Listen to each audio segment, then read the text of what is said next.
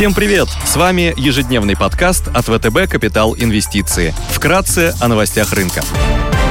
Глобальные рынки. Внешний фон с утра негативный, фьючерсы на S&P 500 и Euro Stoxx теряют почти процент. На рыночный сентимент негативно влияют ожидаемый дефолт китайского девелопера Evergrande, неопределенность в отношении дальнейших действий ФРС, повышение порога госдолга и корпоративных налогов в США. Развивающиеся рынки в минусе – минус 2,1%. Нефть марки Brent торгуется по 74,8 доллара за баррель, унция золота стоит 1700 747 долларов. Доходность по десятилетним гособлигациям США выросла до 1,36%.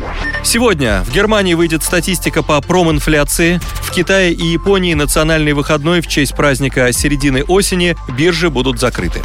Идеи дня. На американском рынке интересными для покупки выглядят акции Capital One Financial Corp, диверсифицированного холдинга, входящего в топ-10 крупнейших банков страны по величине активов. Банк является пятым в стране по количеству имитированных кредитных карт и вторым по объему автокредитования. Наш долгосрочный положительный взгляд на бумаги обусловлен следующими факторами. Сильными операционными результатами. По результатам последней отчетности объемы покупок, совершаемых с помощью кредитных карт компании, компании выросли во втором квартале на 23% квартал к кварталу и на 48% год к году. Мы ожидаем, что потребительский спрос продолжит восстановление, что будет способствовать дальнейшему росту объемов выданных кредитов и, как следствие, прибыли банка. Улучшением качества кредитного портфеля и сохранением высокой финансовой устойчивости коэффициент достаточности капитала во втором квартале в два раза превысил требуемый уровень и составил 14,5%. Средств на счетах банка достаточно достаточно для единовременного покрытия до 5% дефолтов от всего кредитного портфеля.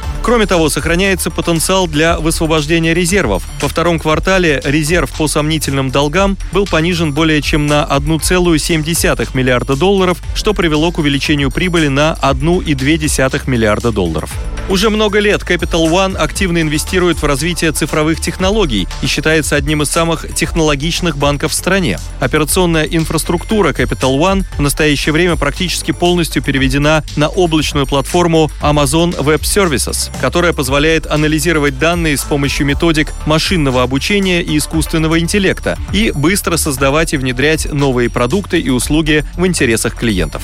Компания планирует возместить инвесторам сокращение дивидендов, на которые пришлось пойти в прошлом году, и в третьем квартале увеличить выплаты на 50% по сравнению с допандемийными значениями до 0,6 доллара за акцию. Согласно консенсус-прогнозу, потенциал роста акций на горизонте года составляет 14%. На рынке еврооблигаций предлагаем обратить внимание на долларовые бумаги 27 года погашения с купоном 6% перуанской сельскохозяйственной компании Campazol SA с рейтингами BA3 от Moody's и BB- от S&P и Fitch. Campazol занимается производством и экспортом сельскохозяйственных товаров и напитков, основным из которых является голубика. Вертикально интегрированная компания выращивает, упаковывает, консервирует, замораживает продукцию и продает ее на локальный и мировой рынок, владеет шестью перерабатывающими предприятиями и поставляет свою продукцию в пять из десяти крупнейших мировых ритейлеров, в том числе Walmart и Alibaba.